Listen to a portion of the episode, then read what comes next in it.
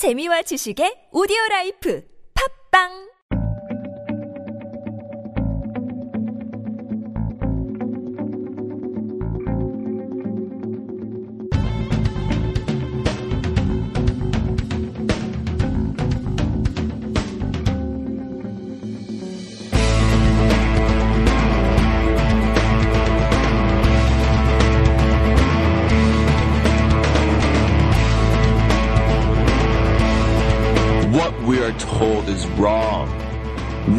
is time to bring out the truth from Pandora's Box.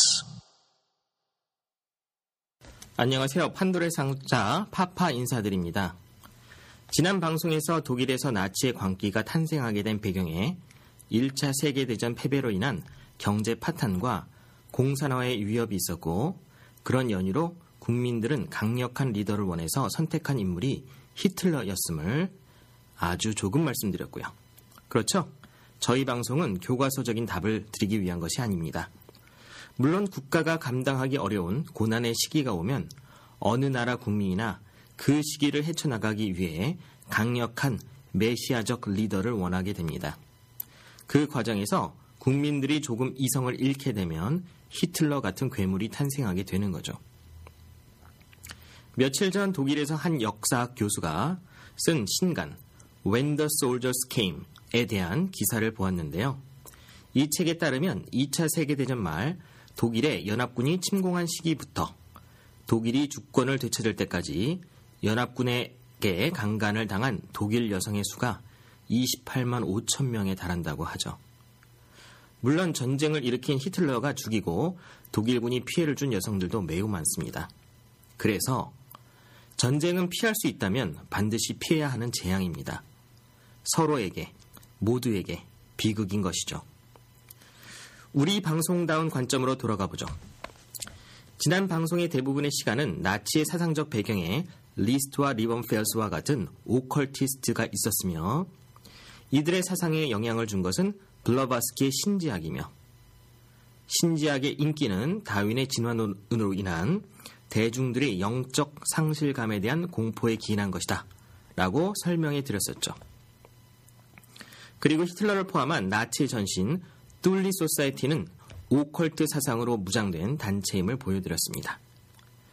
지난 이야기의 중심은 나치의 사상적 배경과 히틀러였다면 오늘 이야기의 중심은 하잉릭 힘러가 이끄는 나치 친위대 SS에 속한 아흐네너브가 되겠습니다. 히틀러는 총리 자리에 오른 후 자신의 오컬트와 관련된 과거를 지우기 위해 대외적으로 오컬트 단체들의 활동을 금지시켰으나 나치 정체성이라고까지 말할 수 있는 오컬트 사상은 아흐네너브라는 오컬트를 연구하고 가르치는 부서를 통해 살아남아 지속적으로 활동이 전개가 됩니다. 오히려 히틀러보다 더 깊이 오컬트에 심취한 하인리 킴러가 책임자로 있는 SS 밑으로 아흐네너브가 귀속되면서 과학자와 고고학자들을 채용하여 활동이 전문화된 셈입니다. 1935년 힘러는 비영리 사조직이었던 아흐네너브에게 SS 내의 공식적인 지위를 부여함으로써 오컬트와 관련된 활동을 금지시키기 위한 새 법의 적용을 피하도록 선 조치한 후 1940년 아흐네너브를 공식 SS 부서화합니다. SS에 대해 부연 설명을 하자면 민족사회주의 독일 노동달 시절 히틀러를 보호하는 사병 조직으로 시작된 히틀러의 침위대입니다. SS는 본래 히틀러 집권의 최대 공신인 돌격대 SA의 산하단체로 1929년 힘러가 책임자가 되었을 때 총 대원 수, 대원의 수는 280명 밖에 되지 않았었습니다. 당시 SS가 SS 돌격대의 다른 산하단체들과 다른 점은 아리안인의 후손임을 증명을 요구하는 자격 요건뿐이었죠. 1933년 나치당이 정권을 장악하면서 SS 대원 수는 5만 2천 명을 넘어서고 힘러의 SS는 검은 제복을 도입하여 SA 돌격대와 차별화하기 시작합니다. 1931년 에른스트 램이 SA의 대장이 되면서 힘러는 램과의 권력 다툼을 시작합니다. 힘러는 당시 히틀러의 오른팔이었던 헤르만 괴린과 손을 잡고 램이 쿠데타를 꾸미고 있다는 누명을 씌워 히틀러의 동의하에서 램을 처형합니다. 이후 SS는 SA에서 독립을 하고 비밀 국가 경찰인 게슈타포까지 자신의 지휘 하에 두면서 힘러는 나치 제국의 사실상 2인자 자리를 차지하게 되죠.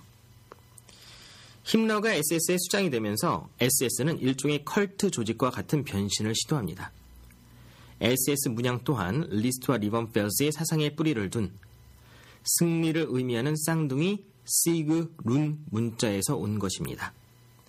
힘러는 종종 중요한 결정에 있어서 점성술을 참고하였고 대체의학, 대체과학, 대체종교 등에 관심이 많았던 것으로 알려져 있습니다. 그리고 그의 이러한 관심들은 나치의 전폭적인 지원하에 아흐네너브의 활동으로 역사에 기록됩니다. 아흐네너브는 1928년 The 아흐네너브 Society라는 이름으로 처음으로 기록 속에 등장합니다. 그러다가 1935년 7월 1일 하인리 힘러와 헤르만 월스, 리차드 월터 다르가 아흐네너브를 베를린에서 공식 출범시키고 이후 1940년 4월 1일 SS 안으로 편입시킵니다. 아흐네너브의 활동에 큰 영향을 끼친 외국인을 언급할 필요가 있는데 이 사람은 스웨덴의 스벤 헤딘입니다. 그는 19세기 말에서 20세기 초가, 초에 걸쳐 중앙아시아를 탐험한 지리학자이자 탐험가로 독일 베를린 대학과 스웨덴의 웁살라 대학에서 지리학을 공부한 후 1894년부터 1930년까지 네 번에 걸쳐 티벳을 포함한 중앙아시아 지역들을 탐사하였습니다. 수많은 다양한 주제의 논문과 여행기, 전기, 선언문, 소설 등 총 65권의 책을 출판했는데 그중 그가 60세에 발표한 탐험가로서 나의 인생 이 유럽과 미국에서 좋은 반응을 보였습니다. 당시 유럽에서 인기가 있던 마담 블러바스키의 신지학이 아시아, 특히 인도와 티벳을 신비로운 지식이 오랜 세기 동안 숨겨진 곳으로 묘사했었기 때문에 그의 책이 인기를 얻을 수 있었으며 특히 그가 언급, 어, 책에서 언급한 타클리마칸 사막 내의 중국의 고대 도시 누란의 발견과 거의 2000년이 된 스와스티카가 그려진 깔개와 기타 유물의 발굴에 대한 증언이 나치의 큰 관심을 끌었음이 틀림없습니다. 실제 누렌버그 전범 재판 기록에 보면 아흔의 너브를 처음 세운 인물들이 스벤 헤딘의 지인들과 헤딘의 팬들인 것을 확인할 수 있으며 헤딘 본인도 이들과 개인적으로 지속적인 연락을 취했던 것이 기록으로 모두 남아 있죠. 아흐네너브의 목적은 크게는 2차 세계대전 후 존재하게 될 대게르만 제국에서 기독교를 대체할 독일 민족적 문화 중심의 종교를 창조하는 것이었고, 작게는 자신들이 뿌리라고 생각하는 노르딕 인종의 민족학, 인류학, 문화적 역사를 연구하는 것이었죠. 아리안족이 한때 전 세계를 지배했다는 자신들의 믿음을 확인하기 위해 세계 곳곳에 탐험대를 파견하였으나 2차 세계대전의 발발 이후에는 곳곳에 위치한 연합군의 존재로 인해 원정 탐험을 지속할 수 없었습니다. 그래서 취소된 원정지에는 볼리비아와 이란 등이 있었죠. 자신들의 조상인 아리아인들이 남미와 중동으로 흩어졌다고 믿고 이를 확인하고 싶었던 것입니다. 그리고 파견대가 실제 보내진 곳 중에는 핀란드, 스웨덴, 이탈리아, 중동 국가들, 프랑스, 스페인, 폴란드, 크리미아, 우크라이나, 그리고 티벳이 대표적입니다. 그럼 우선 그 중에서도 가장 주목을 받는 티벳 원정에 대해 알아보도록 하겠습니다. 아마도 나치가 한 탐사 중에서 가장 이상해 보이는 것이 티벳 탐험대를 파견한 일일 겁니다. 당시 티벳 원정대는 아흐네너브 책임자였던 에른스트 셰퍼 박사가 이끌었는데요. 나치는 티벳인들이 아틀란티스 멸망에서 살아남은 아리아인들의 후손이라고 생각했고 이를 확인하고 싶어 했습니다. 티벳에서 나치 탐사단은 티벳인들의 얼굴, 두형과 같은 외적 형태에 관심을 가졌습니다. 이러한 외모적 특징의 연구를 통해 티벳인들이 아리아인들의 후손임을 증명할 수 있을 것이라는 희망을 가진 것이죠. 사실 나치는 아틀란티스의 아리아인들이 아틀란티스의 멸망 이후 살아남아 안전한 고지대를 찾다가 남쪽의 티벳까지 도달했다는 자신들의 가설을 증명하고 싶어 했습니다. 그리고 아틀란티스의 열망으로부터 살아남은 아리아인들이 티벳인들과의, 인들과의 결혼에 의해 인종적 우수성이 약화된 것도 확인하고 싶어 했죠. 나치가 티벳, 티벳인들의 두개골 크기와 얼굴 형태 등에 관심을 가지고 측정을 시도한 것은 나치가 남긴 영상을 통해 쉽게 확인이 가능합니다. 그러나 이 점을 제외한다면 소문에서 들리는 것처럼 나치가 히말라야의 유토피아로 알려진 전설 속에 존재하는 샹그릴라나 또는 티벳 종교에서 전승되는 신비의 도시 샴발라를 찾기 위한 것보다는 주로 순수 연구를 위한 것으로 보입니다. 아마도 셰퍼 박사는 스벤 헤든이 방문했던 티벳을 그저 연구의 목적으로 가고 싶어 했을지도 모르겠습니다. 실제 그는 과거 스벤 헤딘 협회의 대표인 적이 있었죠. 나치는 셰퍼 박사의 첫 탐사가 성공적인 것을 확인한 다음에 이행할 어떤 계획을 가졌을지 모르겠지만 1939년 첫 티벳 탐사가 독일로 탐사대가 독일로 돌아온 후 몇 주 후에 전쟁이 발발하면서 나치의 모든 원정 탐험은 중단됩니다. 셰퍼 박사는 전문 분야가 동물학, 식물학입니다. 그리고 그의 학자로서의 경력을 쭉 훑어보면 유독 티벳에 대한 순수 연구가 많은 것을 알 수 있습니다. 그가 쓴 작품들을 나열해보죠. 편의상 한글 제목으로 부르도록 하겠습니다. 산, 부처, 그리고 곰. 오, 알려지지 않은 티벳. 세계의 천정. 티벳으로부터의 네 마리의 새로운 새들. 이와 같이 티벳에 유난히 관심이 많은 것을 알 수 있습니다. 그가 20세이던 1931년 미국 필라델피아 자연과학 아카데미가 조직한 티벳 탐험대에 참여했었고 1936년에 다시 한번 티벳을 찾았었습니다. 그리고 나치의 이론으로 티벳을 방문한 것은 이로부터 2년 후가 됩니다.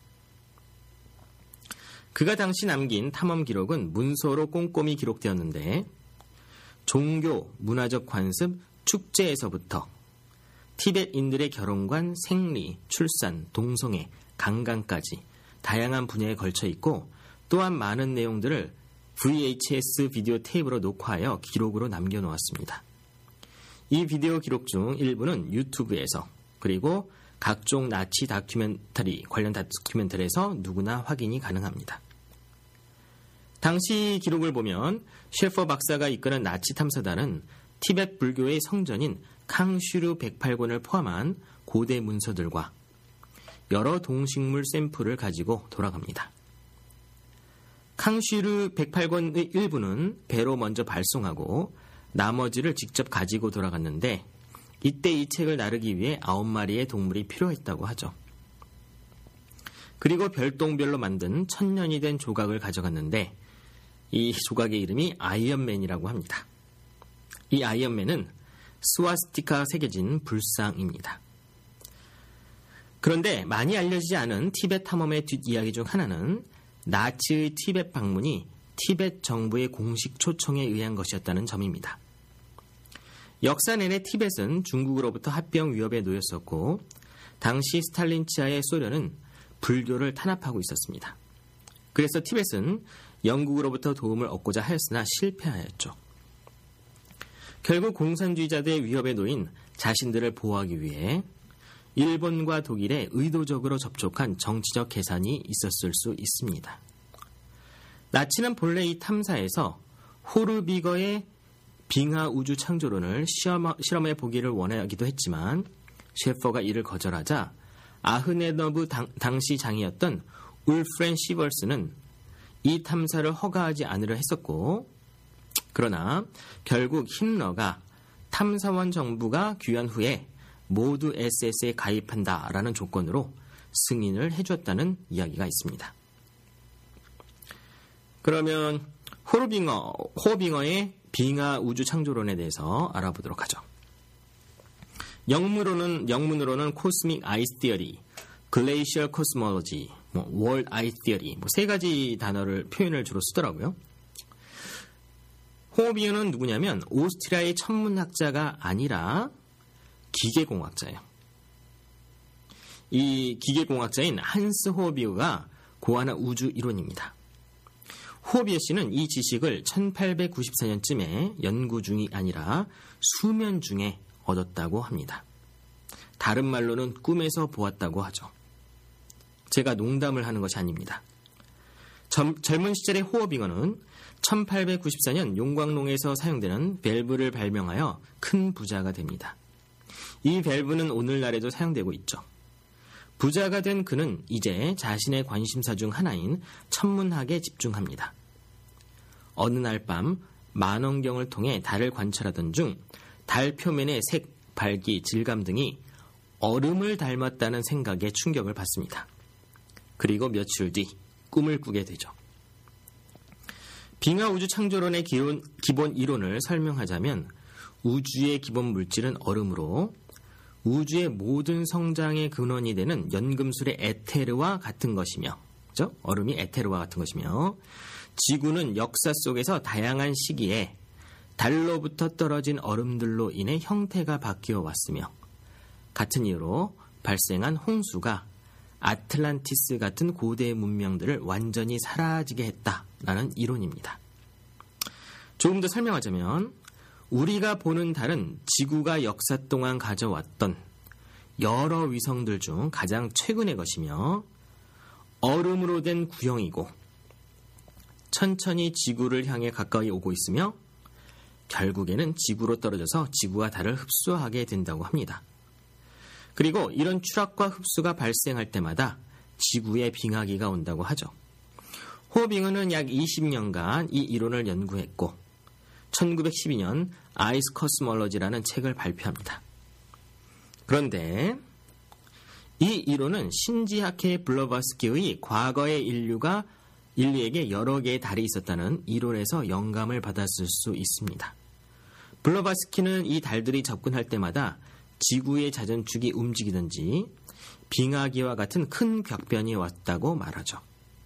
물론 인류의 문명도 이 현상들에 큰 영향을 받았다고 합니다. 나치에서는 유대인의 상대성 이론을 상대할 독일 자신의 이론으로 이 Cosmic Ice Theory 또는 Ice Cosmology를 1920년대에 홍보하곤 했었습니다. 또한 독일인의 조상인 노르딕은 눈과 얼음 속에서 살아남은 강인한 민족일 뿐 아니라 눈과 얼음은 순수를 상징하므로 호비거의 이론은 나치가 좋아할 만한 여러 요소를 지닌 셈이죠. 역시나 히틀러와 힘러는 처음 이 가설을 좋아했고 나치의 공식 우주론에 포함시켰습니다. 게다가 전투에서 중요한 기상학 연구에도 도움이 된다고 판단했습니다. 그러나 연구의 진전이 더디고 외부 학계에서 반응을 얻지 못하자 나치는 호빙어에게 관련 주제에 대한 출판을 중단할 것을 명령합니다. 그 다음은 이제 나치 아이슬랜드 원정에 대한 내용인데요. 나치의 오컬트적 믿음 중 하나는 신화 속의 섬 하이퍼보리아의 존재입니다. 플라톤이 이집트 전설을 인용하면서 가라앉은 아틀란티스를 언급했듯이 헤레도투스는 지구의 북쪽 끝에 있는 하이퍼보리아를 언급했습니다. 얼음이 이 고대의 땅을 부수었을 때 그곳 주민들은 남쪽으로 이동했다고 하죠. 1679년 스웨덴 작가 울레프 루드백은 아틀란티스인들을 하이퍼보리아인들로 보았고 하이퍼보리아의 위치를 지금의 북극이라고 추측했습니다. 기록에 의하면 하이퍼보리아는 툴리와 울티마 툴리 두 개의 섬으로 쪼개졌고 툴리 Society의 창립자인 세벤 세보텐도프치는 이후 이 섬들이 각각 아이슬란드와 그린랜드가 되었다고 보았습니다. 나치는 아이슬란드의 에다, 에다는 고대 북유럽의 서사시죠. 이 에다에서 자신들의 역사에 대한 비밀 역- 열쇠가 있을 것이라고 생각했고요. 그 외에도 고인돌, 동굴, 기념비 등에서 자신들의 뿌리에 대한 힌트를 찾을 수 있을 것이라 믿었습니다. 결국 나치는 독일의 도시인 루백에 기반을 둔 노르딕 소사이티를 결성합니다. 그리고 이곳 책임자로 히틀러의 측근에 속한 신비주의적 인종이론가 알프레드 로젠버그를 앉히죠. 매년 로젠버그는 핀란드, 스웨덴, 노르웨이, 덴마크, 아이슬란드 대표들로 구성된 이 단체 모임에서 연설을 합니다. 그리고 소련 유대인 메이슨으로 구성된 외부 세력들이 백인, 즉 노르딕 민족을 위협하기 위해 동쪽에서 올 수도 있다고 경고를 합니다. 하인리히 힘러는 이러한 팬 노르딕 운동을 지원하는 유적 발굴을 위해 아흐네너브의 이름으로 연구단 파견을 승인합니다. 1935년에 핀란드의 카렐리아로 옛 마녀와 마법사들의 주문을 조사하기 위해서 그리고 1936년에는 스웨덴의 보후술란으로 표의 문자가 새겨진 아주 오래된 고대 돌로 만들어진 예술 유적지를 탐사하기 위해 연구단을 파견합니다. 아이슬란드에서 나치 탐험대가 도달한 것은 어, 에 도달한 것은 1938년이었는데요. 주된 임무는 북유럽의 신인 토르나 오딘과 같은 신을 숭배하는 장소인 호프를 찾기 위한 것이었으나 실패합니다. 주된 실패 원인은 나치의 외국 화폐에 대한 정책으로 인해 아이슬란드의 화폐인 크로나를 충분히 확보할 수 없었기 때문이었고 아이슬란드 정부 또한 나치의 탐사대가 특정 지역들의 탐사를 진행하는 것을 거부했기 때문이었습니다. 결국 1941년 중반 미국과 영국이 연합군이 나치의 침공을 막기 위해 아이슬란드를 점령하면서 나치의 아이슬란드에서의 추가 활동은 불가능한 임무가 되어버렸습니다. 이제 우리가 다루어야 할 주제들이 나치의 대표적인 상징인 스와스티카, 투옥된 무솔리니를 찾기 위해 사용된 마법인 pendulum 이야기, 추 이야기, 그리고 SS 엘리트들을 위한 성 castle인 베벨스버그와 Holy Grail, 성배 이야기, 그리고 나치와 관련된 판타지 소설에 빠지지 않고 등장하는 브릴이 있습니다. 제가 대충 시간을 보니까 1시간 분량이 넘을 것 같아서 아마도 1부와 2부로 나누어서 올려드려야 할 것 같습니다. 예.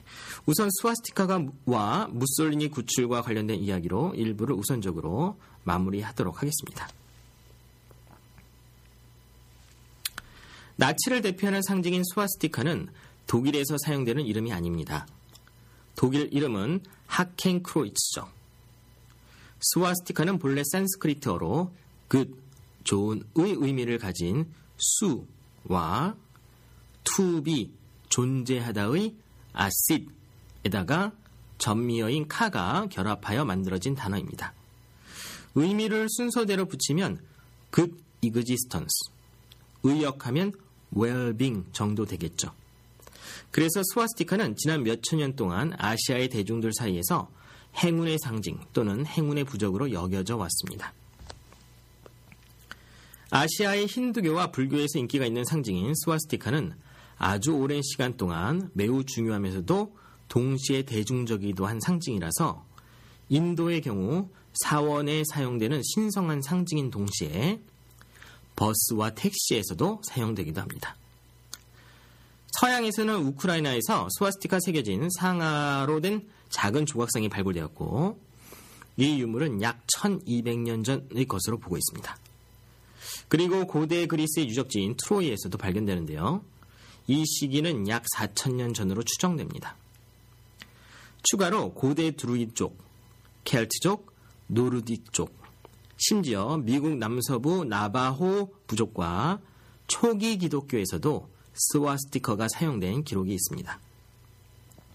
기독교에서 사용되는 스와스티카는 로마의 지하 묘지에서부터 이디오피아의 돌로 된 랄리벨라 성당에 이르기까지 다양한 지역에서 그리고 성당의 바닥, 십자가 안, 스테인글라스 등 그 위치도 여러 가지입니다. 지금의 세르비아, 크로아티아, 보스비아가 위치한 남부 유럽에서 발견된 스와스티카 유물의 경우 8천년 정도 된 것으로 확인되고 있습니다. 그러니까 전 세계에서 발견되는 인류가 가장 사랑해온 상징 중 하나라고 보시면 됩니다. 산스크리트 학자인 P.R. 사카르는 1979년에 스와스티카가 가진 깊은 의미는 영원한 승리다 라고 주장하면서 어느 상징이든지 그리는 방식에 따라 긍정과 부정의 의미를 갖는다고 말을 합니다. 예를 들어 힌두교에서 오른쪽 방향, 즉 시계 방향으로 도는 스와스티카는 최고의 신인 비쉬 신과 태양을 의미하고 왼쪽 방향, 즉 반시계 방향으로 도는 스와스티카는 여신으로 죽음, 파괴를 나타내는 칼리와 마법을 의미한다고 하죠. 이러한 상징의 이중성은 고대 전통에서 자주 볼 수 있는 것인데요. 다른 예를 들어 다섯 개의 점을 이은 펜타그램의 경우 꼭지점이 위를 향하면 긍정, 밑을 향하면 부정의 의미를 갖습니다. 그러나 스와스티카의 경우 실제 아시아에서 스와스티카의 방향에 상관없이 같은 의미로 여러 물품에서 사용된 것이 발견 확인되었고 현지인들도 스와스티카의 방향에 따라 의미의 차이가 없는 것으로 알고 있다고 합니다.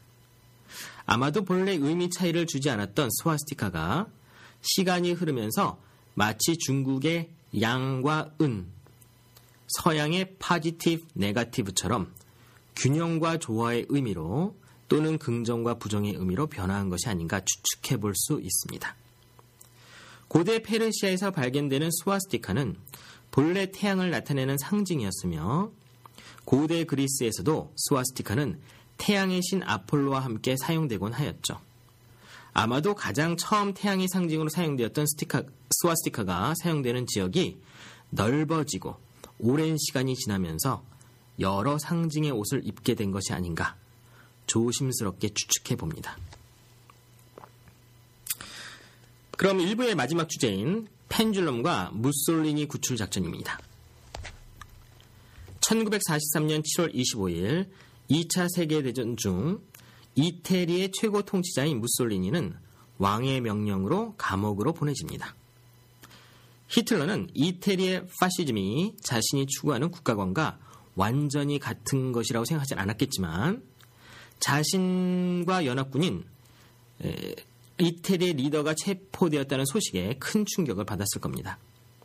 무솔리니의 자리는 대신 마샬 피에트로 바도글리오가 차지하게 되고 그는 서방 연합군과 이탈리아의 이탈리아의 항복을 놓고 조건에 놓고 협상을 시작합니다. 무솔리니가 구금되기 2주 전 영국과 미군의 연합군은 이탈리의 시실리아에 상륙합니다. 위기에 봉착하자 이태리는 파시스트 Grand Council을 급하게 열었고 빅터 엠마뉴엘 3세를 왕으로 추대하면서 군주제로의 복구를 선언합니다. 복귀를 선언합니다. 왕은 그리고 모든 군의 최고 리더 역할을 하던 무솔리니의 사의를 요구합니다. 그러나 서방연합군은 이태리의 한 지역에 상륙했을 뿐 아직 이태리의 본토에 들어선 것도 아니었죠. 히틀러는 무솔리니를 구출하여 파, 파시스트 정권을 다시 세울 궁리를 합니다. 그러나 문제는 누구도 당시에 무솔리니가 어디에 갇혀 있는지 알지 못한다는 점이었습니다. 1939년 9월 독일의 여러 비밀 경찰 단체들을 하나로 통합하여 힘러의 통제하에 두기 위한 목적으로 제국의 국가보안본부가 설립되었는데요.